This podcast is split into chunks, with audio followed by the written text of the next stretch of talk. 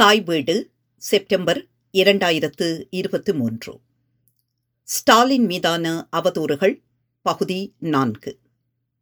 வரலாற்றின் மூலை முடுக்குகள் பாய்ச்சும் ஒளி. எழுதியவர் தெ. ஞாலசீர்த்தி மீநிலங்கோ. வாசிப்பவர் ஆனந்தராணி பாலேந்திரா. தொடக்க குறிப்புகள். வரலாற்றின் நிகழ்வுகள் குறித்து எமக்கு சொல்லப்பட்டுள்ள கதைகளும் வரையப்பட்டுள்ள சித்திரங்களும் சரியானவை தானா என்ற வினாவை நாம் மீண்டும் மீண்டும் எழுப்ப வேண்டியுள்ளது. ஸ்டாலின் விடயத்திலும் அதைத்தான் செய்ய வேண்டியுள்ளது. ஸ்டாலின் பற்றிய செய்திகளின் மூலங்களாக இருப்பவை மூன்று. முதலாவது, மேற்குலக ஆய்வாளர்கள், ஊடகங்கள் ஆகியவற்றின் வழி அமைந்த செய்திகள், அறிக்கைகள், நூல்கள் என்பன. இவை ஆங்கில மொழியில் எழுதப்பட்டு கெடுபிடி போர்காலத்தில் சோவியத் யூனியனுக்கு எதிரான பிரச்சாரத்தின் கருவியாக பயன்படுத்தப்பட்டவை.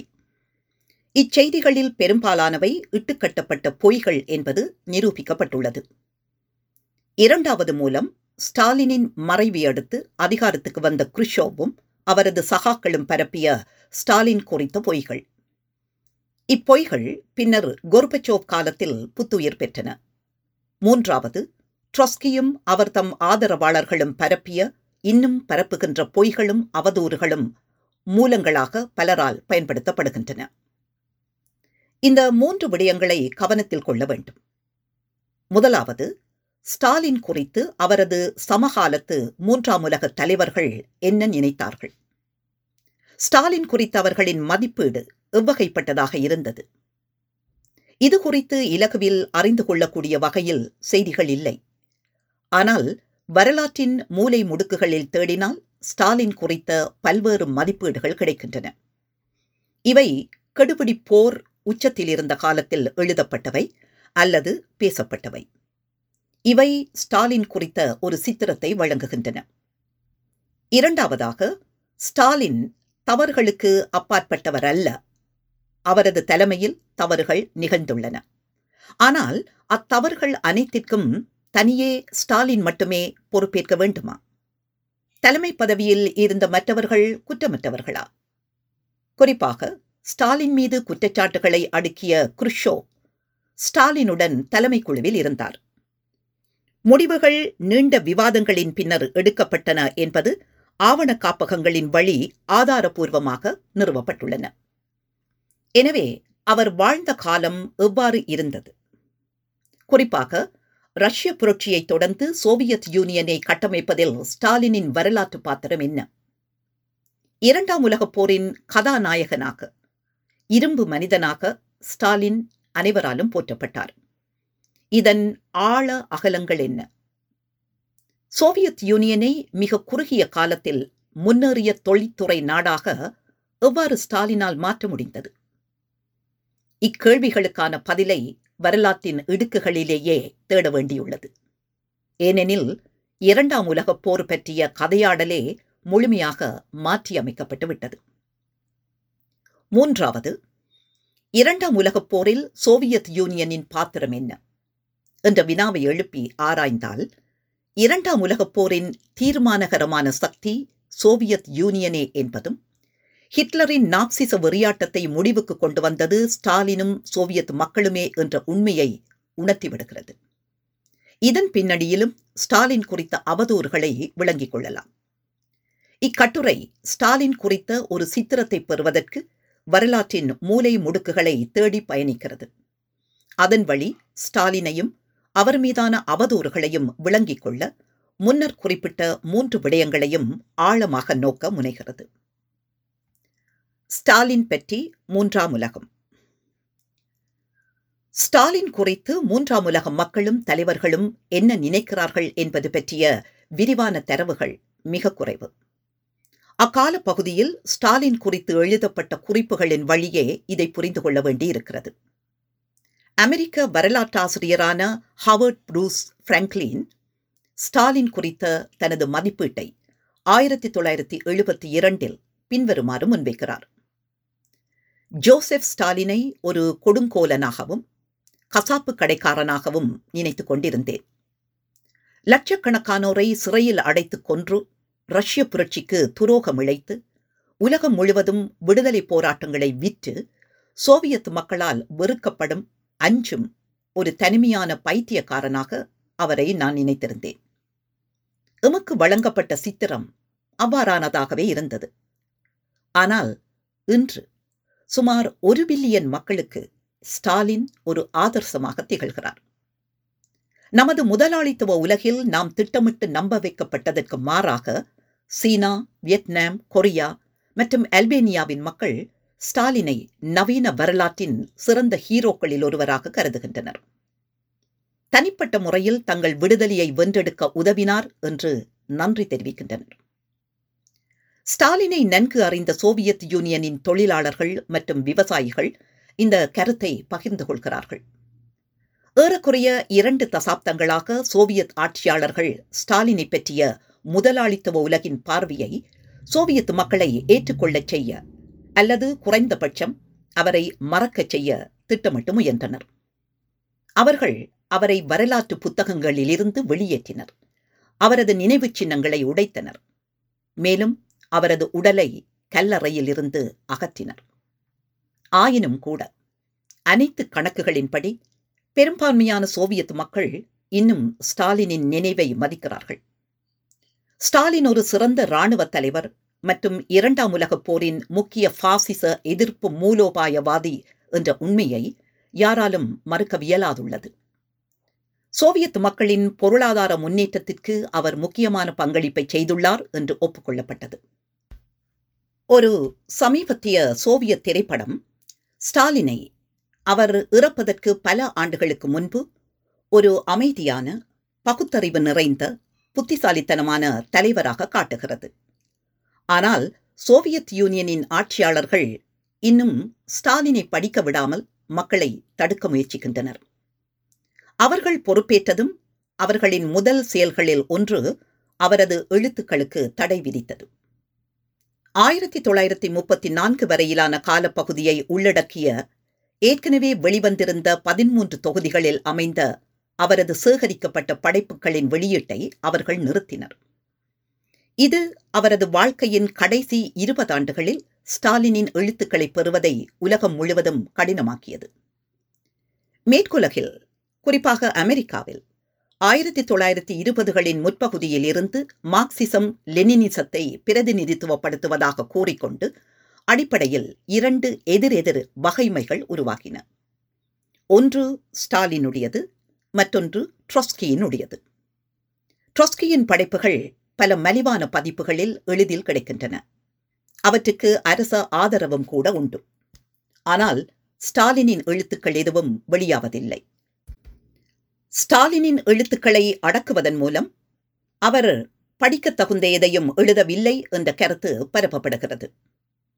ஆயினும் கூட ஸ்டாலின் நம் நூற்றாண்டின் மிக முக்கியமான மூன்று வரலாற்று நபர்களில் ஒருவர். அவருடைய சிந்தனை மற்றும் செயல்கள் நம் அன்றாட வாழ்க்கையை இன்னும் பாதிக்கின்றன. இன்று நூற்றுக்கணக்கான மில்லியன் கணக்கானவர்களால் எந்த காலத்திலும் முன்னணி அரசியல் கோட்பாட்டாளர்களில் ஒருவராக கருதப்படுகிறார். அவருடைய பெயர் மிகவும் உணர்ச்சிவசமான, உலகம் முழுவதும் உள்ள சாதாரண குடிமக்களின் வீடுகளில் உச்சரிக்கப்படும் பெயர்.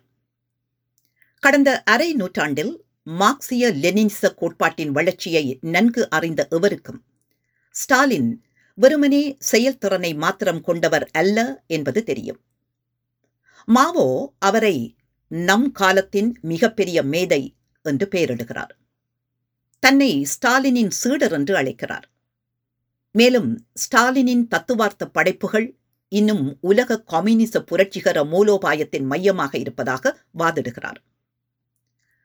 ஸ்டாலின் குறித்த புறநிலை அல்லது நடுநிலை மதிப்பீடு என்று எதுவும் இருக்க முடியாது என்பதை முதலில் நாம் அங்கீகரிக்க வேண்டும். ஏனெனில் வரலாறு அவ்வாறு இயங்குவதில்லை. இதற்கு சில உதாரணங்களை பார்க்கலாம்.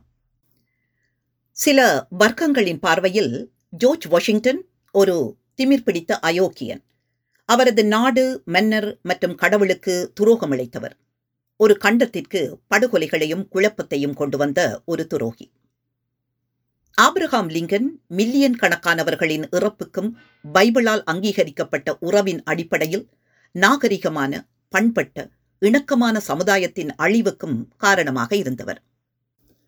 ஆனால் அதேவேளை Harry Truman, Nelson Rockefeller, John F Kennedy மற்றும் ரிச்சர்ட் நிக்சன் ஆகியோர் பகுத்தறிவு மற்றும் தேசபக்தியுள்ள மனிதர்கள், சுதந்திர உலகின் மதிப்புமிக்க கதாநாயகர்கள். எந்த ஒரு வரலாற்று நபரும் ஒரு வர்க்கத்தின் நலன்களிலிருந்தே மதிப்பீடு செய்யப்படுகிறார். இதற்கு ஸ்டாலினும் விலக்கல்ல. அதிகார வர்க்கத்திற்கும் முதலாளித்துவத்திற்கும் சிம்ம சொப்பனமாக இருந்த ஸ்டாலினை அதிகார வர்க்கம் கொடுங்கோலனாகவும் மோசமாகவுமே வரலாற்றில் சித்தரிக்கும். அது இயல்பானதே. ஸ்டாலின் உழைக்கும் மக்களின் நலன்களை முன்னிலைப்படுத்தினார். தனது வேலையை சிறப்பாக செய்ததால் இந்த பொருளாதார அமைப்பிலிருந்து இலாபம் ஈட்டும் அனைவருக்கும் அவர் மோசமானவராகவே தெரிவார். மேலும் அந்த அமைப்பால் பாதிக்கப்பட்டவர்களால் அவர் பாராட்டப்படுவார். ஸ்டாலின் குறித்த கேள்வி அவரது குறிக்கோள்களை பகிர்ந்து கொள்பவர்களுக்கும் அதை எதிர்ப்பவர்களுக்கும் முற்றிலும் வேறுபட்டது. மூன்றாம் உலக நாடுகளில் உள்ள புரட்சியாளர்கள் ஸ்டாலினை பற்றிய அறிவியல் மதிப்பீட்டை கொண்டிருக்கிறார்கள். ஏனென்றால் அவர் முப்பது முக்கியமான ஆண்டுகளாக உலக புரட்சியின் முக்கிய தலைவராக இருந்தார் என்ற உண்மை அவர்களுக்கு மிகவும் பட்டவர்த்தனமாக தெரியும். ஸ்டாலினின் பங்களிப்பு குறித்து ஆயிரத்தி தொள்ளாயிரத்தி முப்பத்தி ஒன்பதில் மாவோ சேதுங் எழுதிய வரிகளையும் இங்கு நினைவூட்ட வேண்டும். ஸ்டாலினின் அறுபதாவது பிறந்த நாளையொட்டி மாவோ ஸ்டாலின் சீன மக்களின் நண்பர் என்று தலைப்பிட்டு பின்வருமாறு எழுதினார். தோழர் ஸ்டாலினுக்கு அறுபது வயதாகிறது. அவரது பிறந்த நாளை அறிந்த உலகெங்கிலும் உள்ள அனைத்து புரட்சியாளர்களின் இதயங்களில் இருந்தும் அன்பான வாழ்த்துகள் பெருக்கெடுக்கும் என்று நாம் உறுதியாக நம்பலாம். ஸ்டாலினை வாழ்த்துவது சம்பிரதாயம் அல்ல. ஸ்டாலினை வாழ்த்துவதென்பது அவரையும் அவரது நோக்கத்தையும் ஆதரிப்பது, சோசியலிசத்தின் வெற்றியை ஆதரிப்பது, மேலும் அவர் சுட்டிக்காட்டும் மனிதகுலத்தின் முன்னோக்கி செல்லும் வழியை ஆதரித்து இது நமது அன்பான நண்பருக்கு ஆதரவளிப்பதாகும். இன்று பெரும்பான்மையான மனிதர்கள் துன்பத்தில் உள்ளனர். மேலும் ஸ்டாலின் சுட்டிக்காட்டிய பாதை மற்றும் அவரது உதவியால் மட்டுமே மனிதகுலம் துன்பத்திலிருந்து தன்னை விடுவித்துக் கொள்ள முடியும். நமது வரலாற்றில் மிகவும் கசப்பான துன்பத்தின் ஒரு காலகட்டத்தில் வாழும் சீன மக்களாகிய நமக்கு மற்றவர்களின் உதவி மிக அவசரமாக தேவைப்படுகிறது. ஆனால் நம் நண்பர்கள் யார்? நண்பர்கள் என்று அழைக்கப்படுபவர்கள் சீன மக்களின் சுய பாணியிலான நண்பர்கள், நம்முடன் உண்மையான அனுதாபமுள்ள மற்றும் எங்களை சகோதரர்களாக கருதும் நண்பர்கள். அவர்கள் யார்? அவர்கள் சோவியத் மக்கள் மற்றும் ஸ்டாலின். வேறு எந்த நாடும் சீனாவில் அதன் சலுகைகளை கைவிடவில்லை. சோவியத் யூனியன் மட்டுமே அவ்வாறு செய்துள்ளது. நமது முதல் மாபெரும் புரட்சியின் போது அனைத்து ஏகாதிபத்தியங்களும் எங்களை எதிர்த்தன. சோவியத் யூனியன் மட்டுமே எங்களுக்கு உதவியது. ஜப்பானுக்கு எதிரான எதிர்ப்பு போர் வெடித்ததிலிருந்து எந்த ஏகாதிபத்திய நாட்டின் அரசாங்கமும் எங்களுக்கு உண்மையான உதவியை வழங்கவில்லை. சோவியத் யூனியன் மட்டுமே சீனாவிற்கு உதவியது. சோஷலிசத்தின் நிலம், அதன் தலைவர்கள் மற்றும் மக்கள் மற்றும் சோஷலிச சிந்தனையாளர்கள், அரசியல்வாதிகள் மற்றும் தொழிலாளர்களால் மட்டுமே சீன தேசம் மற்றும் சீன மக்களின் விடுதலைக்கான உண்மையான உதவியை வழங்க முடியும். அவர்களின் உதவியின்றி நமது நோக்கம் இறுதி வெற்றியை பெற முடியாது. சீன மக்களின் விடுதலைக்கான உண்மையான நண்பர் ஸ்டாலின். நமக்கிடையே கருத்து வேறுபாடுகளை விதைக்கும் முயற்சி வெற்றி பெறாது. பொய்களும் அவதூறுகளும் எமது தோழமையை சிதைக்காது. சீன மக்கள் முழு மனதுடன் ஸ்டாலின் உடனான அன்பையும் மரியாதையையும் சோவியத் யூனியனுக்கான நமது உண்மையான நட்பையும் விரும்புகிறார்கள், வழங்குகிறார்கள்.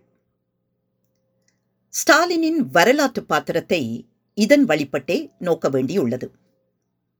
ஆயிரத்தி தொள்ளாயிரத்தி இருபதுகளில் இருந்து அவரது மரணம் ஆயிரத்தி தொள்ளாயிரத்தி ஐம்பத்தி மூன்று வரை மூன்றாம் உலக நாடுகளின் நேச சக்தியாக, ஆதரவுகரமாக ஸ்டாலின் திகழ்ந்தார்.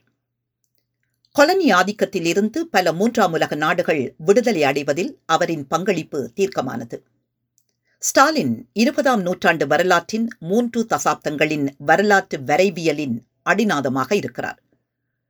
இருபதாம் நூற்றாண்டின் போக்கை பற்றிய முக்கியமான கேள்விகளுக்கு விடை தேடினால், ஒரு கட்டத்தில் ஸ்டாலின் என்ற பாத்திரத்தை தவிர்க்க வியலாதது என்ற உண்மை புரியும். ஏழைகளும் உழைக்கும் மக்களும் புரட்சி செய்து அரசியல் அதிகாரத்தை பெறுவது சாத்தியமா?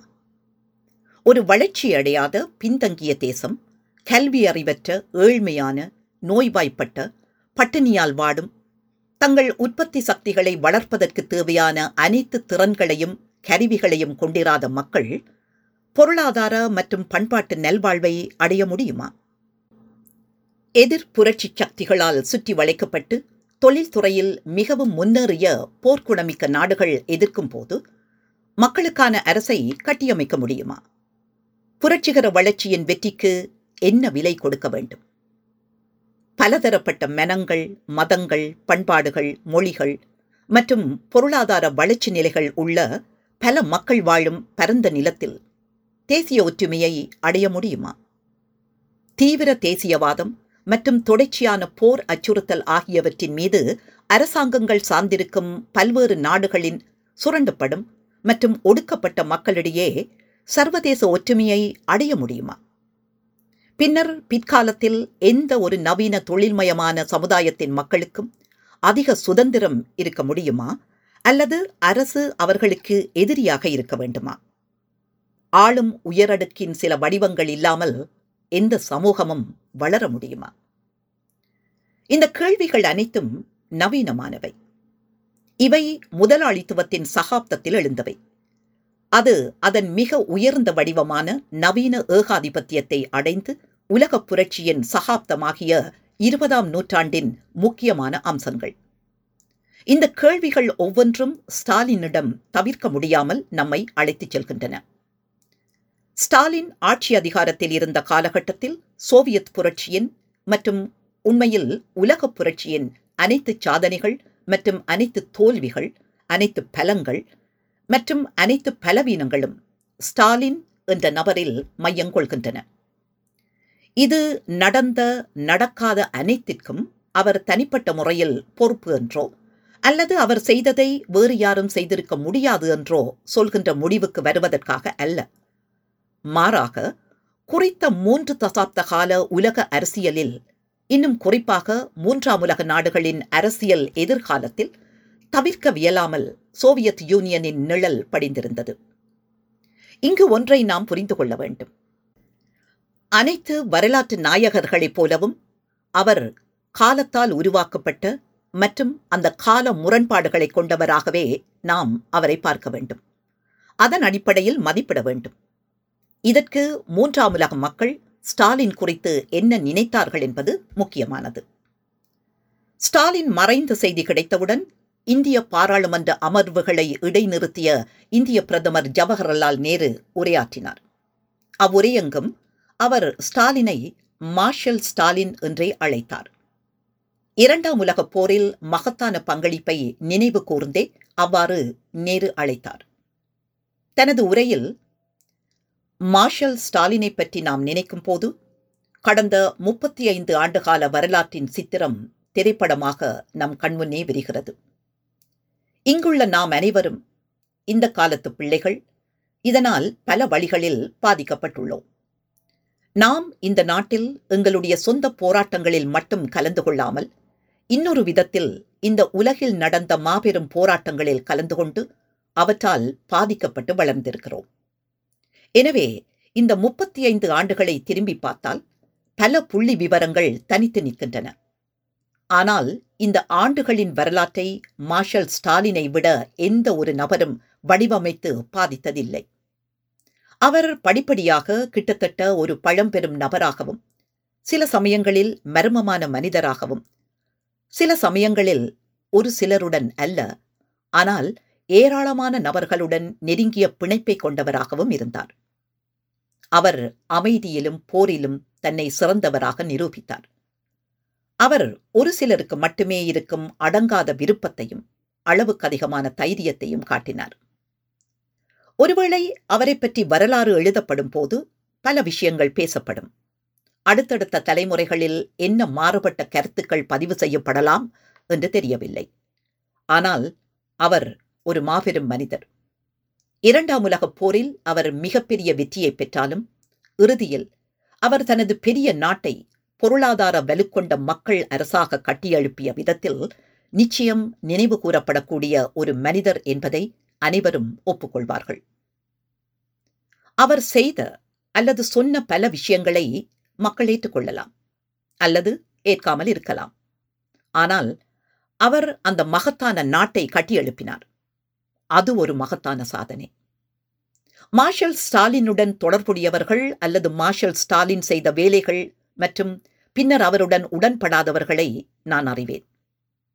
அவர்கள் அவருடன் உடன்படவில்லை என்றாலும் அவர்கள் தங்களுக்கும் அவருக்கும் இடையே எழுந்த தனிப்பட்ட பிணைப்பின் காரணமாக தனிப்பட்ட உணர்வு பூர்வமான உறவை உணர்ந்ததாக அவர்கள் என்னிடம் சொன்னார்கள். எனவே இதோ இந்த மனிதர் தனது வாழ்நாளில் பரந்த எண்ணிக்கையிலான மனிதர்களிடையே இந்த பாசத்தையும் போற்றுதலையும் உருவாக்கியவர். வரலாற்றின் இந்த இக்கட்டான காலகட்டத்தை கடந்து வந்த ஒரு மனிதர். அவர் சிலரின் கருத்தில் தவறு செய்தார் அல்லது அவர் வெற்றி பெற்றார், அது முக்கியமற்றது.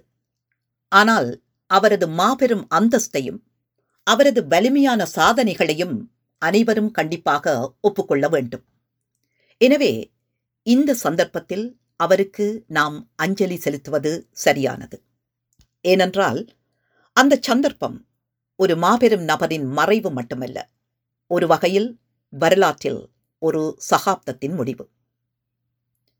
எதிர்காலம் என்னவாக இருக்கும் என்று எனக்கு தெரியவில்லை. ஆனால் சந்தேகத்துக்கு இடமின்றி மார்ஷல் ஸ்டாலின் மறைந்தாலும் அவர்களின் மனதிலும் இதயத்திலும் அவர் கொண்டிருந்த பெரும் பிடியின் காரணமாக அவரது செல்வாக்கும் நினைவாற்றலும் தொடர்ந்து மக்களின் மனதை பயிற்சி செய்து அவர்களை ஊக்குவிக்கும். உலக அரங்கில் அவருக்கு பெரும் எதிரிகளாக இருந்த சிலர் உட்பட பல நபர்களால் அவர் விவரிக்கப்பட்டுள்ளார். மேலும் அந்த விளக்கங்கள் மாறுபடும் மற்றும் சில சமயங்களில் முரண்படுகின்றன. அவர்களில் சிலர் அவரை ஒரு வெளிப்படையான மற்றும் மென்மையான நபர் என்று விவரிக்கிறார்கள். மற்றவர்கள் அவரை கடினமான மற்றும் இரக்கமற்றவர் என்று விவரிக்கிறார்கள். ஒருவேளை இந்த அம்சங்கள் அனைத்தும் அவருக்குள் இருந்திருக்கலாம். எப்படி இருந்தாலும் ஒரு பெரிய உருவம் மறைந்துவிட்டது. அவர் தர்க்க ரீதியாக சோவியத் அரசின் தலைவராக இல்லை. ஆனால் மார்ஷல் ஸ்டாலின் ஒரு தேசத்தின் தலைவரை விட உயர்வானவராக இருந்தார். அவர் பதவியை வகித்தாலும் இல்லாவிட்டாலும் அவர் சிறந்தவராக இருந்தார். அனைவராலும் மதிக்கப்பட்டார். மேலும் அவரது செல்வாக்கு பொதுவாக அமைதிக்கு ஆதரவாக பயன்படுத்தப்பட்டது என்று நான் நம்புகிறேன். போர் வந்ததும் தன்னை ஒரு சிறந்த போர் வீரனாக நிரூபித்தார். ஆனால் நமக்கு கிடைத்த அனைத்து தகவல்களிலிருந்தும் நாம் ஒரு முடிவுக்கு வர முடியும். அவர் தனது செல்வாக்கு முழுவதையும் அமைதியை நிலைநாட்டவே செலவழித்தார். பிரச்சனைகள் மற்றும் மோதல்களில் கூட சமாதானத்திற்கு ஆதரவாக இருந்தார். அவர் காலமானதால் அமைதிக்கு ஆதரவாக இருந்த அந்த செல்வாக்கு இனி கிடைக்காது என்று நான் உறுதியாக நம்புகிறேன். அவரது மரணம் இந்த பிரச்சினைக்குரிய உலகத்தை பற்றி சிந்திக்கவும், இந்த உலகில் அமைதியை பாதுகாக்கவும், மேலும் பேரழிவுகள் மற்றும் பேரழிவுகளை தடுக்க முன்பை விட அதிகமாக முயற்சி செய்யவும் வேண்டும் என்ற செய்தியை சொல்கிறது. அமைதியை பாதுகாத்து தக்க வைத்து அதற்காக இடையராது போராடிய அந்த உருவம் மறைந்துவிட்டது. ஜவஹர்லால் நேருவின் வார்த்தைகள் ஸ்டாலின் இந்தியாவால் எவ்வாறு பார்க்கப்பட்டார் என்பதற்கான ஒரு வரைபடத்தை தருகிறது. அமைதியின் பாதுகாவலராக ஸ்டாலினை நேரு நோக்கினார். குறிப்பாக இரண்டாம் உலகப் போரை தொடர்ந்து வல்லாதிக்க நோக்கோடு மேற்குலக நாடுகள் கொலனி ஆதிக்கத்தை தொடர்வதற்கும் புதிய கொலனிகளை உருவாக்குவதற்கும் சோவியத் யூனியன் தடையாக இருந்தது. இது பல மூன்றாம் உலக நாடுகளில் கொலனி ஆதிக்கத்தில் இருந்தான விடுதலையை துரிதப்படுத்தியது. ஸ்டாலின் குறித்த நேருவின் இச்சித்திரம் முக்கியமானது. ஆயிரத்தி தொள்ளாயிரத்தி ஐம்பத்தி மூன்று ஸ்டாலின் மறைந்ததை அடுத்து அதிகாரத்துக்கு வந்த குருஷோ ஸ்டாலின் மீதான அவதூறுகளை பரப்பத் தொடங்கினார். இது மிகப்பெரிய குழப்பத்திற்கு வழிவகுத்தது. இந்த பின்புலத்தில் ஆயிரத்தி தொள்ளாயிரத்தி ஐம்பத்தி ஆறாம் ஆண்டு ஏப்ரல் மாதம் ஐந்தாம் திகதி மாவோ வரலாற்றில் ஸ்டாலினின் இடம் என்ற தலைப்பில் ஒரு குறிப்பு எழுதினார். அக்குறிப்பு மிகவும் முக்கியமானது. ஸ்டாலின் குறித்த அவதூறுகளுக்கு எதிராக எழுதப்பட்ட முதலாவது குறிப்பாக இதை கொள்ள முடியும். ஆயிரத்தி தொள்ளாயிரத்தி ஐம்பத்தி ஆறு பிப்ரவரி மாதம் இருபத்தி நான்காம் திகதி குருஷோ இருபதாவது காங்கிரஸில் ஸ்டாலின் மீதான குற்றச்சாட்டுகளை அடுக்கினார். இந்த பின்புலத்திலேயே இக்குறிப்பை நோக்க வேண்டும். லெனினின் மரணத்திற்கு பிறகு கட்சி மற்றும் அரசின் தலைமை தலைவராக ஸ்டாலின் ஆக்கப்பூர்வமாக பயன்படுத்தப்பட்டு மார்க்சிசம் லெனினிசத்தை வளர்த்தார். லெனினிசத்தின் பாரம்பரியத்தை அதன் எதிரிகளான ட்ரொஸ்கியர்கள், ஜினோவிவிட்டிகள் மற்றும் பிற முதலாளித்துவ முகவர்களுக்கு எதிராக பாதுகாக்கும் போராட்டத்தில் ஸ்டாலின் மக்களின் விருப்பத்தையும் விருப்பங்களையும் வெளிப்படுத்தினார். தன்னை ஒரு சிறந்த மார்க்சிய லெனினிச போராளியாக நிரூபித்தார். ஸ்டாலின் சோவியத் மக்களின் ஆதரவை பெற்று வரலாற்றில் முக்கிய பங்காற்றியதற்கு காரணம் சோவியத் யூனியன் கம்யூனிஸ்ட் கட்சியின் மற்ற தலைவர்களுடன் சேர்ந்து சோவியத் யூனியனில் சோசியலிசத்தின் வெற்றியை கொண்டு வந்து நிலைமைகளை உருவாக்கியதுதான். ஹிட்லருக்கு எதிரான போரில் சோவியத் யூனியனின் வெற்றிக்காக சோவியத் மக்களின் இந்த வெற்றிகள் உலகின் தொழிலாள வர்க்கம் மற்றும் அனைத்து முற்போக்கான மனிதகுலத்தின் நலன்களுக்கு இணங்கின. எனவே ஸ்டாலினின் பெயர் உலகம் முழுவதும் பெரிதும் போற்றப்படுவது இயற்கையானது. ஆனால் லெனினிச கொள்கையை சரியாக பயன்படுத்துவதன் மூலம் உள்நாட்டிலும் வெளிநாட்டிலும் இத்தகைய உயர்ந்த மரியாதையை பெற்ற ஸ்டாலின் தனது சொந்த பங்களிப்பை பற்றிய தவறான புரிதலின் விளைவாக அவரது சில நடவடிக்கைகள் அடிப்படை மார்க்சிய லெனினிச கருத்துகளுக்கு எதிரானவையாக இருந்தன. வரலாற்றில் தலைவர்கள் பெரும் பங்கு வகிப்பதாக மார்க்சிய லெனினிஸ்டுகள் கருதுகின்றனர். மக்களின் நலன்களையும் விருப்பங்களையும் பிரதிநிதித்துவப்படுத்தவும் அவர்களின் வரலாற்று போராட்டங்களில் முன்னணியில் நிற்கவும் அவர்களின் தலைவர்களாக பணியாற்றவும் கூடிய முன்னோடிகள் மக்களுக்கும் அவர்களது கட்சிகளுக்கும் தேவை. ஆனால் கட்சி அல்லது நாட்டின் எந்த தலைவரும் கட்சி மற்றும் வெகுஜனங்களுக்கு மத்தியில் தம்மை உயர்த்தி கொள்ளும் போது மக்கள் மத்தியில் இல்லாமல் அவர் மக்களிடமிருந்து தன்னை அந்நியப்படுத்தும் போது அவர் அனைத்து துறையிலும் ஊடுருவும் நுண்ணறிவை கொண்டிருப்பதை நிறுத்துகிறார். இவ்வாறான ஒரு நிலையின் விளைவால் ஸ்டாலினை போன்ற மிகச்சிறந்த ஆளுமை கூட சில முக்கியமான விஷயங்களில் உண்மைக்கு புறம்பான தவறான முடிவுகளை எடுப்பதை தவிர்க்க முடியவில்லை. விவசாயத்தின் மேலும் வளர்ச்சி மற்றும் விவசாயிகளின் பொருளாதார நலன் ஆகியவற்றில் அவர் சரியான கவனம் செலுத்த தவறினார். அவர் சர்வதேச கம்யூனிஸ்ட் இயக்கத்தில் சில தவறான ஆலோசனைகளை வழங்கினார். குறிப்பாக யூகோஸ்லாவியாவின் பிரச்சினையில் தவறான முடிவை எடுத்தார். இந்த பிரச்சினைகளில் ஸ்டாலின் அகநிலைவாதம் மற்றும் ஒருதலைப்பட்சமான தன்மைக்கு முழு பலியாகி புறநிலை யதார்த்தத்திலிருந்தும் வெகுஜனங்களிலிருந்தும் தன்னை தனிமைப்படுத்திக் கொண்டார். ஸ்டாலினின் படைப்புகள் முன்பு போலவே இன்னும் தீவிரமாக ஆய்வு செய்யப்பட வேண்டும். அவற்றில் மதிப்புள்ள அனைத்தையும் ஒரு முக்கியமான வரலாற்று மரபு என்று நாம் ஏற்றுக்கொள்ள வேண்டும். குறிப்பாக அவர் லெனினிசத்தை பாதுகாத்து அனுபவங்களை சரியாக சுருக்கமாக கூறிய பல படைப்புகள் மிகவும் முக்கியமானவை. அவையே சோவியத் யூனியனை கட்டியெழுப்பின. எல்லாவற்றிலும் ஸ்டாலின் தவறு செய்ததாக சிலர் கருதுகின்றனர். இது ஒரு கடுமையான தவறான கருத்து. ஸ்டாலின் ஒரு சிறந்த மார்க்சிஸ்ட் லெனினிஸ்ட். அதே நேரத்தில் அவர் பிழைகள் என்று உணராமல் பல தவறுகளை செய்தார். நாம் ஸ்டாலினை வரலாற்று கண்ணோட்டத்தில் பார்க்க வேண்டும். அவர் எங்கு சரி எங்கு தவறு செய்தார் என்பதை சரியான மற்றும் முழுமையான பகுப்பாய்வு செய்து அதிலிருந்து பயனுள்ள படிப்பினைகளை பெற வேண்டும். அவர் செய்த சரியும் தவறும் இரண்டும் சர்வதேச கம்யூனிஸ்ட் இயக்கத்தின் நிகழ்வுகள் மற்றும் காலத்தின் முத்திரையை தாங்கியது. ஒட்டுமொத்தமாக எடுத்துக்கொண்டால் சர்வதேச கம்யூனிஸ்ட் இயக்கம் நூற்றுக்கணக்கான ஆண்டுகள் பழமையானது மற்றும் அக்டோபர் புரட்சியின் வெற்றிக்கு முப்பத்தொன்பது ஆண்டுகள் மட்டுமே ஆகிறது. புரட்சிகர பணியின் பல துறைகளில் அனுபவம் இன்னும் போதுமானதாக இல்லை. பெரிய சாதனைகள் செய்தாலும் இன்னும் குறைகளும் தவறுகளும் இருக்கின்றன. இந்த பின்புலத்திலேயே ஸ்டாலின் நோக்கப்பட வேண்டும்.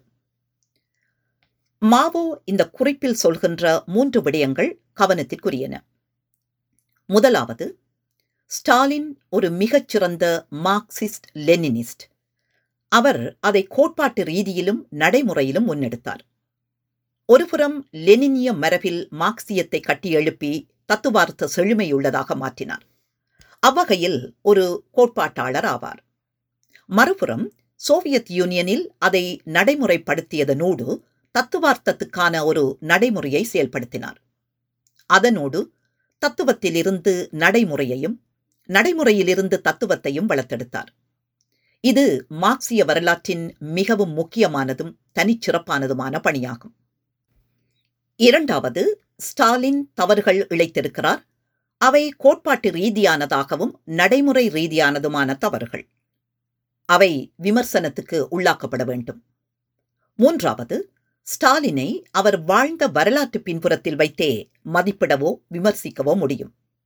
ஏனெனில் சர்வதேச கம்யூனிச இயக்கம் ஸ்டாலினோடு தொடங்கவும் இல்லை, முடியவும் இல்லை.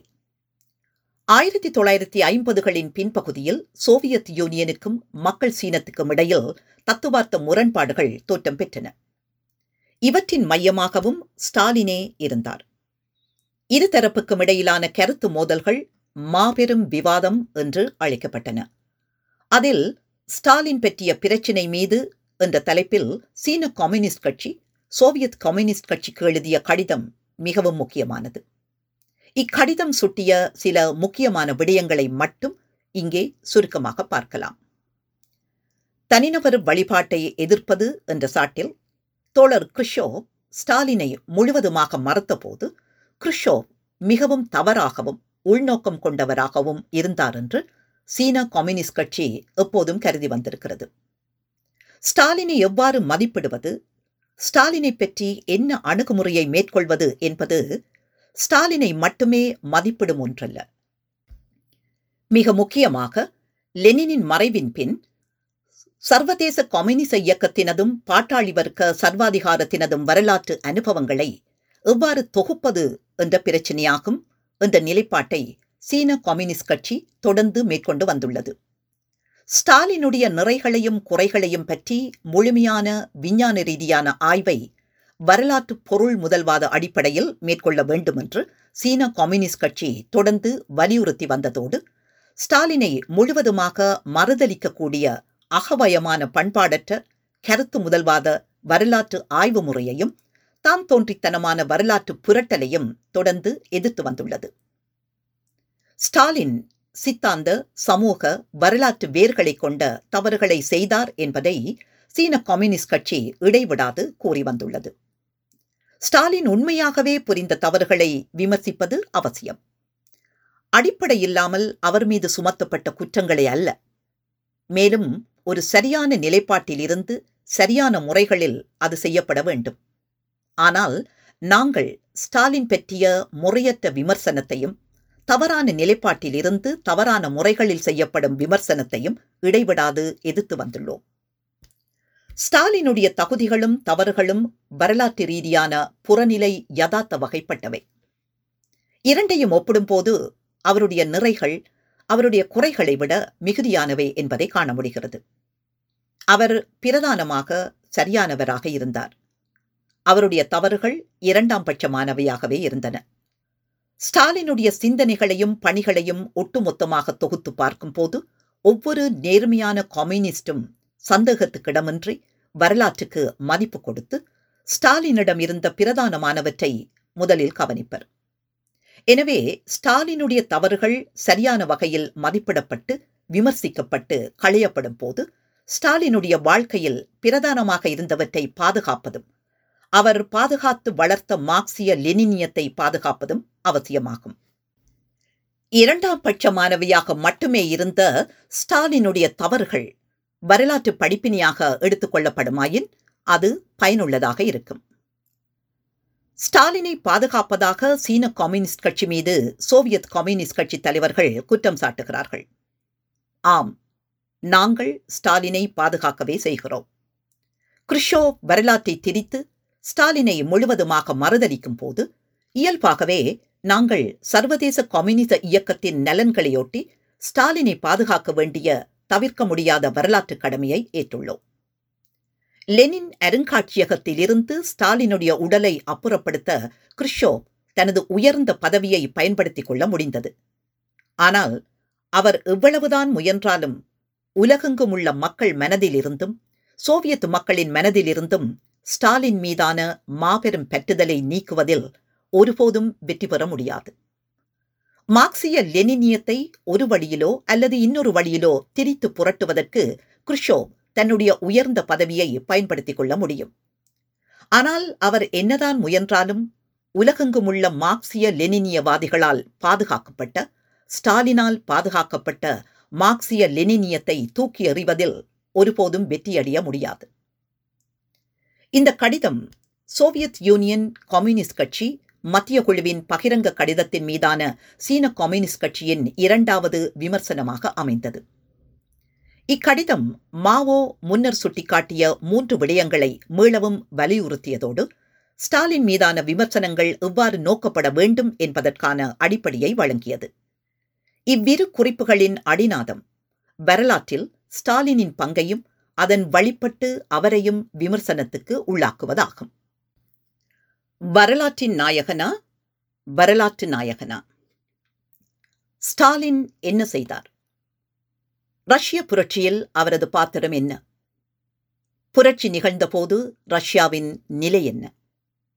ஆயிரத்தி தொள்ளாயிரத்தி ஐம்பத்தி மூன்றில் அவர் மரணிக்கும் போது அந்நாட்டின் நிலை என்ன போன்ற மிக அடிப்படையான கேள்விகளை நோக்குவது முக்கியம். முதலாம் உலகப்போர் தொடங்கிய போது ரஷ்ய பேரரசு கல்வி அறிவு, உற்பத்தி திறன், தொழில்நுட்பம் மற்றும் உடல் நலன், பொது சுகாதாரம் ஆகியவற்றின் மிக குறைந்த அளவிலான பல்வேறு மொழிகளை பேசும் பல்வேறு மக்கள் வசிக்கும் பரந்த வளர்ச்சியடையாத நிலங்களை கொண்டிருந்தது. நிலப்பிரபுத்துவ சமூக உறவுகள் இன்னும் அந்த நிலங்களில் பலவற்றில் நிலவின. ஜாரிச ரகசிய போலீஸ், உத்தியோகபூர்வமாக ஒழுங்கமைக்கப்பட்ட இராணுவ பயங்கரவாதிகளின் குழுக்கள் ஆகியவற்றை கொண்ட ஒரு பரந்த அதிகாரத்துவம் பட்டினி கிடக்கும் தொழிலாளர்களையும் விவசாயிகளையும் தொடர்ந்தும் வேலை வாங்குவதற்கு பயன்பட்டது. முதலாம் உலகப் போர் இந்த பிரச்சினைகளை நெருக்கடி நிலைக்கு கொண்டு வந்தது. இலட்சக்கணக்கானோர் கந்தல் துணிகளை அணிந்து வெறும் வயிற்றுடன் அடிக்கடி எதிரில் இருப்பவர்கள் எப்போது விழுவார்கள் என்று காத்திருந்து இறந்தனர். ஆயிரத்தி தொள்ளாயிரத்தி பதினேழில் போல்ஷிவிக்குகள் அதிகாரத்தை கைப்பற்றிய போது ரஷ்யாவின் பெரிய நகரங்கள் உட்பட முழு பரந்த ரஷ்ய பேரரசும் குழப்பத்தில் இருந்தது. புரட்சியின் பின்னர் புதிய அரசாங்கம் ஆட்சி செய்ய தொடங்குவதற்கு முன் மிக பாரிய நெருக்கடியை எதிர்கொண்டது. பழைய ஆட்சியின் நிலப்பிரபுகள், முதலாளிகள் மற்றும் இராணுவ தளபதிகள் ஆகியோர் பிரிட்டன், பிரான்ஸ், ஜப்பான் ஆகியவற்றின் இராணுவ படைகளுடன் சேர்ந்து புரட்சியை தோற்கடிக்க முயன்றார்கள். அவர்கள் திரட்டக்கூடிய அனைத்து படைகளையும் உடனடியாக ஒன்றிணைத்தனர். போலந்து, அமெரிக்கா மற்றும் பிற முதலாளித்துவ நாடுகளிலிருந்து கூடுதல் இராணுவ குழுக்கள் இவர்களுடன் இணைந்தன. சைபீரியாவிலிருந்து ஐரோப்பிய ரஷ்யா வரை, வெண்கடல் முதல் உக்ரைன் வரை மூன்று ஆண்டுகள் ஒரு மோசமான உள்நாட்டுப் போர் மூண்டது. இப்போரே புரட்சியின் பின்னர் சோவியத் புரட்சியாளர்கள் எதிர்நோக்கிய முதலாவதும் முக்கியமானதுமான சவாலாகும். ஆயிரத்தி தொள்ளாயிரத்தி இருபதில் உள்நாட்டுப் போர் முடிவுக்கு வந்தபோது விவசாய உற்பத்தியானது போருக்கு முந்தைய வறுமையால் பாதிக்கப்பட்ட கிராமப்புறங்களின் பாதிக்கும் குறைவாக இருந்தது. தொழில்துறையின் நிலைமை இன்னும் மோசமாக இருந்தது. பல சுரங்கங்கள் மற்றும் தொழிற்சாலைகள் அழிக்கப்பட்டன. போக்குவரத்து துண்டிக்கப்பட்டது. மூலப்பொருட்கள் மற்றும் ஏனைய உற்பத்தி பொருட்களின் இருப்புகள் தீர்ந்துவிட்டன. பெரிய அளவிலான தொழில்துறையின் உற்பத்தியானது போருக்கு முன்பு இருந்ததனை விட ஏழில் ஒரு பங்காக குறைந்தது. மேலும் வெளிநாட்டு இராணுவ தலையீட்டிற்கு எதிரான போராட்டம் இன்னும் இரண்டு வருடங்கள் தொடர வேண்டியிருந்தது. ஜப்பானிய மற்றும் அமெரிக்க துருப்புகள் சைபீரியாவின் ஒரு பகுதியை இன்னும் வைத்திருந்தன. முக்கிய துறைமுக நகரான விளாடிவோஸ்டாக் அவர்கள் வசம் இருந்தது. இது ஆயிரத்தி தொள்ளாயிரத்தி இருபத்தி இரண்டு வரை மீண்டும் கைப்பற்றப்படவில்லை. ஆயிரத்தி தொள்ளாயிரத்தி இருபத்தி இரண்டில் லெனினுக்கு முதல் பக்கவாதம் ஏற்பட்டது. இந்த கட்டத்தில் இருந்து மத்திய குழுவின் பொதுச் செயலாளராக இருந்த ஸ்டாலின் கட்சியின் முதன்மை தலைவராக செயற்பட தொடங்கினார். ஸ்டாலினின் கொள்கைகள் லெனின் இறந்த ஆண்டான ஆயிரத்தி தொள்ளாயிரத்தி இருபத்தி நாலாம் ஆண்டிலேயே செயற்படுத்தப்பட்டன. மேலும் ஆயிரத்தி தொள்ளாயிரத்தி இருபத்தி ஏழு வாக்கில் பல்வேறு எதிர்பிரிவுகள் தோற்கடிக்கப்பட்டன. ஸ்டாலினை நாம் மதிப்பிடுவதாயின் ஆயிரத்தி தொள்ளாயிரத்தி ஐம்பத்தி மூன்றில் அவர் இறக்கும் போதான சோவியத் யூனியனை, ஆயிரத்தி தொள்ளாயிரத்தி இருபதுகளின் ஆரம்ப மற்றும் நடுப்பகுதியில் இருந்த சோவியத் யூனியனின் நிலைமைகளுடன் ஒப்பிட வேண்டும். ஆயிரத்தி தொள்ளாயிரத்தி இருபதுகளின் முற்பகுதியில் சோவியத் யூனியன் பற்றாக்குறையின் நிலமாக இருந்தது. பசி எல்லா இடங்களிலும் இருந்தது. வெகுஜன பஞ்சம் கிராமப்புறங்களில் பெரும்பகுதி முழுவதும் பரவியது. தொழில்துறை உற்பத்தி மிகவும் குறைவாக இருந்தது. மேலும் தொழில்துறையின் தொழில்நுட்ப நிலை மிகவும் பின்தங்கிய நிலையில் இருந்தது. விவசாயத்தை இயந்திரமயமாக்கும் சாத்தியக்கூறுகள் குறைவாகவே இருந்தது. ஆயுதப்படைகளில் கடுமையான கிளர்ச்சிகள் வெடித்தன. குறிப்பாக ஆயிரத்தி தொள்ளாயிரத்தி இருபத்தி ஒன்றில் குரோன்ஸ்டாட் கேரிசனில் வெடித்த கிளர்ச்சி கவனிப்புக்குரியது. ஆயிரத்தி தொள்ளாயிரத்தி இருபத்தி நான்கு அளவில் பெரிய அளவிலான விவசாயிகள் கிளர்ச்சிகள் வெடித்தன. குறிப்பாக ஜோர்ஜியாவில் பெரிய நகரங்களுக்கு வெளியே மின்சாரம் இல்லை. விவசாயம் என்பது கிராமப்புற முதலாளிகளால் குலாக்கள், கைப்பற்றப்பட்ட விவசாயிகள் மற்றும் நடுத்தர அளவிலான பண்ணைகளை அடிப்படையாக கொண்டது. நாட்டின் பெரும்பாலான பகுதிகளில் சுகாதார பாதுகாப்பு கிட்டத்தட்ட இல்லாதிருந்தது. நவீன தொழில்கள், விவசாயம், சுகாதாரம் மற்றும் கல்வி வளர்ச்சிக்கு தேவையான தொழில்நுட்ப அறிவு மற்றும் திறன்கள் ஒரு சிலரின் கைகளில் குவிந்தன. அவர்கள் பெரும்பாலும் சோஷலிசத்தை எதிர்த்தார்கள். அதே நேரத்தில் பெரும்பான்மையான மக்கள் கல்வி அறிவு அற்றவர்களாகவும் கல்வியை பற்றி சிந்திக்க முடியாதவர்களாகவும் இருந்தார்கள். சோவியத் யூனியன் தன்னை சுற்றியுள்ள சக்தி வாய்ந்த முதலாளித்துவ நாடுகளால் கட்டுப்படுத்தப்பட்டு உலகில் தனிமைப்படுத்தப்பட்டது. பொருளாதார தடைகள் விதிக்கப்பட்டு இந்த சிவப்பு அச்சுறுத்தலை துடைப்பதற்கான உறுதிமொழிகளில் ஒருவரையொருவர் மிஞ்சும் அளவுக்கு முதலாளித்துவ நாடுகள் முண்டியடித்தன. அனைவரும் அதிகாரப்பூர்வமாக சோவியத் யூனியனை அங்கீகரிக்க மறுத்தனர். பிரித்தானியா தலைமையில் ஐரோப்பா முழுவதும் எதிர்ப்புரட்சி உச்சத்தில் இருந்தது. அமெரிக்காவில் தொழிலாளர் சங்கங்களை அடித்து நொறுக்க ரஷ்ய புரட்சி சிவப்பு அச்சுறுத்தல் எனப்பட்டு ஒரு சாக்காக பயன்படுத்தப்பட்டது. முதலாளித்துவ உலகின் பல பகுதிகளில், குறிப்பாக ஜப்பான் மற்றும் இத்தாலியில் ஆயிரத்தி தொள்ளாயிரத்தி இருபத்தி நாலில் முசோலினி சர்வாதிகார அதிகாரத்தை எடுத்துக்கொண்டார். ஃபாசிசம் ஆட்சி அதிகாரமானது. உலகின் பெரும்பாலான பகுதிகள் ஐரோப்பிய சக்திகளின் கொலனிகளையும் நவ கொலனிகளையும் கொண்டிருந்தன. ஆயிரத்தி தொள்ளாயிரத்தி ஐம்பத்தி மூன்றில் ஸ்டாலின் இறந்தபோது சோவியத் யூனியன் உலகின் இரண்டாவது பெரிய தொழில்துறை, அறிவியல் மற்றும் இராணுவ சக்தியாக இருந்தது. மேலும் இந்த எல்லா பகுதிகளிலும் அமெரிக்காவை முந்துவதற்கான தெளிவான அறிகுறிகளை காட்டியது. சோவியத் யூனியன் பேர் அழிவுகரமான இழப்புகளை சந்தித்த போதிலும் ஜெர்மனி, ருமேனியா, ஹங்கேரி மற்றும் பல்கேரியாவின் பாசிச சக்திகளை தோற்கடித்தது. சோவியத்தின் மக்கள் ஒன்றுபட்டனர். பட்டினி மற்றும் கல்வி அறிவின்மை சோவியத் முழுவதிலிருந்து அகற்றப்பட்டது. விவசாயம் முழுவதுமாக ஒருங்கிணைக்கப்பட்டு வினைத்திறனான உற்பத்தி நடைமுறையில் இருந்தது. நோய் தடுப்பும் சுகாதார பாதுகாப்பும் உலகில் மிகச்சிறந்ததாக இருந்தது. மேலும் விதிவிலக்காக உயர்தர மருத்துவ சிகிச்சை அனைத்து குடிமக்களுக்கும் இலவசமாக கிடைத்தது. அனைத்து நிலைகளிலும் கல்வி இலவசமாக இருந்தது. வேறெந்த நாட்டையும் விட அதிகமான புத்தகங்கள் சோவியத் யூனியனில் வெளியிடப்பட்டன. வேலையில்லாமல் யாரும் திண்டாடவில்லை. ஆயிரத்தி தொள்ளாயிரத்தி இருபத்தி இரண்டு நாற்பத்தி ஐந்து கால பகுதியில் உலகின் பிற பகுதிகளில் முக்கிய பாசிச சக்திகள் தோற்கடிக்கப்பட்டது மட்டுமல்லாமல் எல்லா இடங்களிலும் புரட்சியின் சக்திகள் அதிகரித்தன.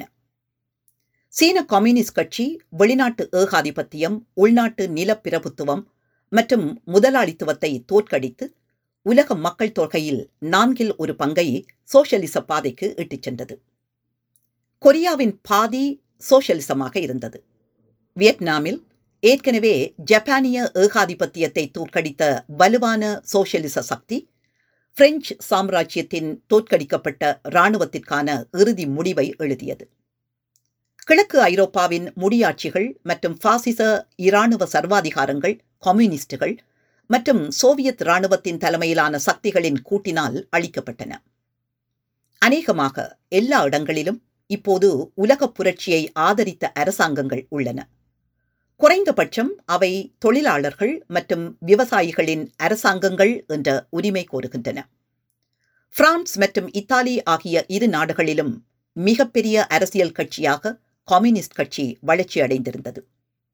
ஐரோப்பிய காலனிகள் மற்றும் புதிய காலனிகள் மத்தியில் தேசிய விடுதலை இயக்கங்கள் முன்னோக்கி எழுச்சி பெற்றன.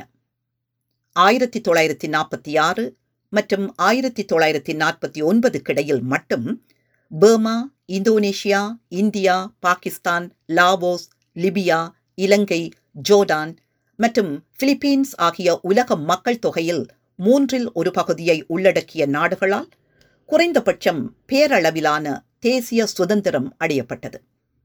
ஆபிரிக்க கண்டம் முழுவதும் விடுதலை போராட்டங்களால் அதிர்ந்தது. ஆயிரத்தி தொள்ளாயிரத்தி இருபதுகளின் தொடக்கத்தில் அல்லது நடுப்பகுதியில் இருந்ததை விட ஆயிரத்தி தொள்ளாயிரத்தி ஐம்பத்தி மூன்றில் கம்யூனிச உலக புரட்சிக்கான நிலைமை ஒப்பிட முடியாத அளவிற்கு முன்னேறியிருந்தது என்பதை அனைவரும் ஒப்புக்கொள்ள வேண்டும். நிச்சயமாக ஸ்டாலின் குறித்த மதிப்பீட்டை செய்யும் போது இது கவனத்தில் கொள்ளப்பட வேண்டும். இந்த விடயங்களை புறக்கணித்துவிட்டு ஸ்டாலினை மதிப்பீடு செய்ய முடியாது. நிறைவு குறிப்புகள். ஸ்டாலின் பற்றிய மதிப்பீடுகள் அவசியமானவை, தவிர்க்கவியலாதவை. இருபதாம் நூற்றாண்டின் தவிர்க்கவியலாத ஆளுமை பற்றிய விரிவான பார்வை அவசியம் என்பதில் மாற்றுக்கருத்து இருக்கவியலாது. ஆனால் அம்மதிப்பீடுகளின் நோக்கம் என்ன? அவை வரலாற்றை வரலாறாக நோக்குகின்றனவா அல்லது கட்டமைக்கப்பட்ட பொய்கள், அவதூறுகளின் வழி நோக்குகின்றனவா என்பதே பிரதான வினாவாகும். ஸ்டாலினின் ஒவ்வொரு சிந்தனையும் அவரே ஒப்புக்கொள்வது போல அவரது வரலாற்று இருப்பிலிருந்து அவருக்கு வந்தது. இது அவருக்கு கிடைக்கும் யோசனைகளுக்கும் வரம்புகளை நிர்ணயிக்கிறது. அவர் பாரிஸ் கம்யூனின் அனுபவத்திலிருந்து கற்றுக்கொள்ள வரலாற்றை படித்தார். ஆனால் சீன கலாசார புரட்சியின் படிப்பினைகளிலிருந்து பயனடைந்தமைக்கான ஒரு முழுமையான சித்திரத்தை பார்க்க முடியவில்லை. மேலும் அவர் எடுத்த முடிவுகள் நாம் பார்க்க போவது போல இருபுறமும் நிலையான மற்றும் நிர்ணயிக்கப்பட்ட வரம்புகளை கொண்டிருந்தன. ஸ்டாலினை மதிப்பிடுவதற்கு சோவியத் ஒன்றியம் மற்றும் உலகின் பிற பகுதிகளின் நிலையை அவர் தலைமைக்கு வந்ததும் அவர் இறந்ததும் ஆகிய இரண்டு கால பகுதிகளின் அடிப்படையில் ஒப்பிடுவதே சிறந்த வழி.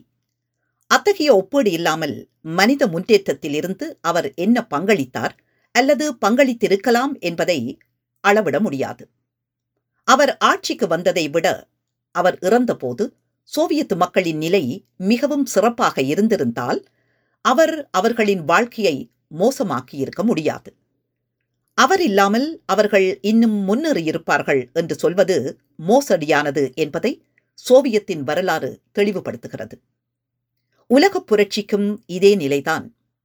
அவரது தலைமையின் பல தசாப்தங்களில் அது பின்வாங்கியதா அல்லது அது முன்னேறியதா? இக்கேள்விகள் புரட்சிகர தலைவராக ஸ்டாலினின் மகத்துவமான பங்களிப்பை அடுத்த தளத்துக்கு நகர்த்துகின்றன. அதேவேளை அவர் மீதான அவதூறுகளுக்கான காரணங்களையும் இலகுவில் விளங்க வைக்கின்றன. மிகச்சிறந்த திறன் கொண்ட ஒரு கோட்பாட்டாளராக மட்டுமின்றி கம்யூனிஸ்ட் இயக்கத்தின் திறமையான நடைமுறை அமைப்பாளராகவும் இருந்த ஸ்டாலினை மார்க்ஸ், ஏங்கல்ஸ் மற்றும் லெனின் ஆகியோருடன் நினைவு கூற வேண்டும். உலகின் முதல் சோசியலிச அரசை லெனின் நிறுவினார் என்றால் அதை அமைதி மற்றும் சோசியலிசத்தின் கோட்டையாக ஒருங்கிணைத்தவர் ஸ்டாலின். உழைக்கும் வர்க்கத்தையும் மக்களையும் வெறுப்பவர்கள், அமைதியை வெறுப்பவர்கள், சர்வதேச சகோதரத்துவத்தின் கருத்தாக்கத்தை வெறுத்து அஞ்சுபவர்கள், அமைதியின் நாயகனாக சர்வதேச சகோதரத்துவத்தின் தொழிலாளி வர்க்கத்தின் நாயகனான ஸ்டாலினை எப்போதும் வெறுத்து அஞ்சுகிறார்கள். அதன் வழிபட்ட அவர் மீதான அவதூறுகளும் கட்டுக்கதைகளும். ஸ்டாலின் குறித்து மூன்றாம் உலகத்தினர் அனைவரும் சொல்பவற்றை பின்வருமாறு சுருக்கமாக கூறவியலும். ஸ்டாலின் ஒரு பெரிய மனிதர். இருபதாம் நூற்றாண்டில் அவரது அந்தஸ்தை அடைந்தது இன்னும் மிகச் சிலரே. அவர் எளிமையாகவும் அமைதியாகவும் தைரியமாகவும் இருந்தார்.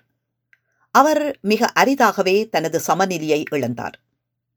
அவர் பிரச்சினைகளை மெதுவாக சிந்தித்து தெளிவாகவும் உறுதியாகவும் தனது முடிவுகளை எடுத்தார்.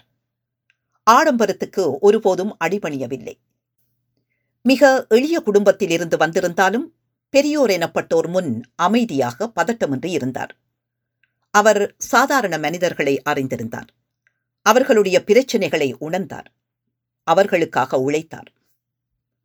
ஸ்டாலின் மரபு வழி கற்றவர் அல்ல, ஆனால் அதைவிட அதிகம் தெரிந்திருந்தார். ஆழ்ந்து சிந்தித்து புரிந்து படிக்கும் திறன் அவருக்குண்டு. அறிவு எங்கிருந்து வந்தாலும் அதை கேட்பவர். அவர் மீதான தாக்குதல்கள் தனது நம்பிக்கைகளிலிருந்து விரட்ட அவர் என்றும் அனுமதிக்கவில்லை. ரஷ்யாவில் இகழப்பட்ட சிறுபான்மையினரில் ஒருவராக அவர் இருந்தார். அவர் ரஷ்யாவில் நிலவிய இன ரீதியான தப்பெண்ணத்தை வென்று அவர்களின் தனித்துவத்தை அழிக்காமல் அதன் நூற்று நாற்பது குழுக்களையும் இணைத்து ஒரு தேசத்தை உருவாக்கி பேணி காத்தார். அதிகாரத்தில் இருந்தபோது மூன்று பெரிய முடிவுகள் ஸ்டாலினை எதிர்கொண்டன. அவர் அவற்றை அற்புதமாக சந்தித்தார்.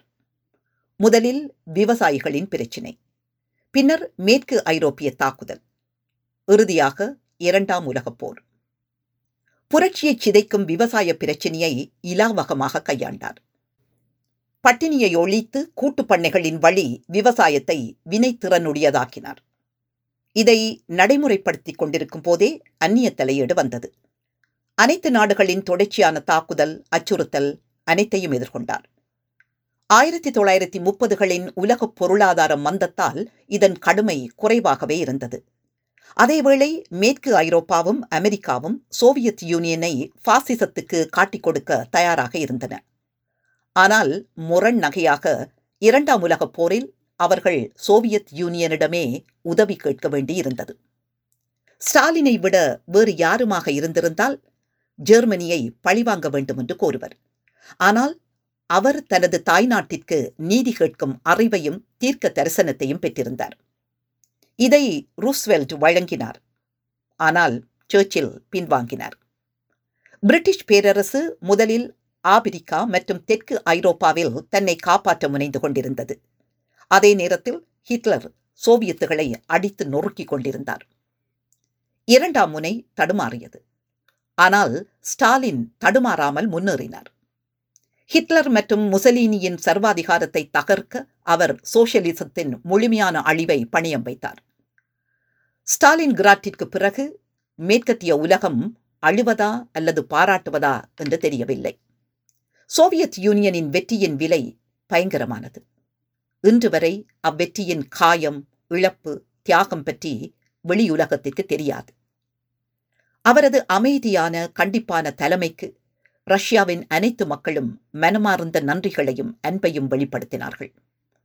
இதன் வழிபட்டே ஸ்டாலின் சோவியத் மக்களால் வானுயர உயர்ந்தவராக கருதப்பட்டார்.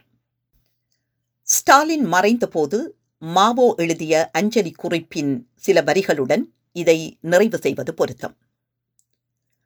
நமது சகாப்தத்திற்கு தோழர் ஸ்டாலின் தனது தத்துவார்த்த செயற்பாடுகள் மற்றும் நடைமுறை மூலம் ஆற்றிய பங்களிப்பு அளவிட முடியாதது. தோழர் ஸ்டாலின் நமது புதிய யுகத்தை பிரதிநிதித்துவப்படுத்தினார்.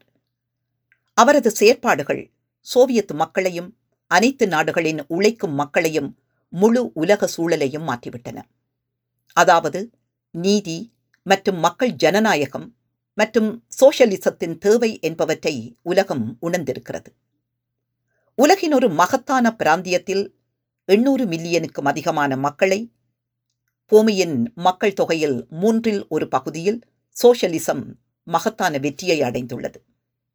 மேலும் இந்த வெற்றியின் தாக்கம் தினமும் உலகின் மூலை முடுக்கெல்லாம் பரவி வருகிறது. லெனினின் மரணத்திற்கு பிறகு தோழர் ஸ்டாலின் சோவியத் மக்களை ஒரு அற்புதமான சோஷலிச சமுதாயமாக, உலகின் முதல் சோஷலிச அரசாக கட்டியெழுப்பினார். அவர் லெனினுடன் சேர்ந்து அக்டோபர் புரட்சியில் தலைமை பங்கு வகித்தார். சோவியத் யூனியனில் சோஷலிச கட்டுமானத்தின் வெற்றி சோவியத் யூனியனின் மக்களுக்கு மட்டுமல்ல, முழு உலக மக்களுக்கும் பொதுவான வெற்றியாகும். முதலாவதாக இந்த வெற்றி மார்க்சிய லெனினிசத்தால் எவ்வாறு உலகெங்கிலும் உள்ள உழைக்கும் மக்களுக்கு உறுதியான கல்வியறிவு வழங்கவும் ஒரு நல்ல வாழ்க்கையை நோக்கி முன்னேறவும் முடியும் என்பதை நேரடியாக நிரூபித்தது. இரண்டாவதாக, இந்த வெற்றி இரண்டாம் உலகப் போரின் போது மனித குலத்தை பாதுகாத்தது. பாசிச மிருகத்தை முறியடிக்கும் வலிமை பெற்றிருந்தது. பாசிச எதிர்ப்பு போரில் கிடைத்த வெற்றியும் வெற்றிகரமான மக்கள் நல அரசை பல்வேறு இனக்குழுக்களை கொண்ட சோவியத் ஒன்றியமாக கூட்டிணைத்து கட்டிய வெற்றிகளின் பெருமையும் நமது மாபெரும் தோழர் ஸ்டாலினுக்குத்தான் உரித்தாக வேண்டும். நன்றி.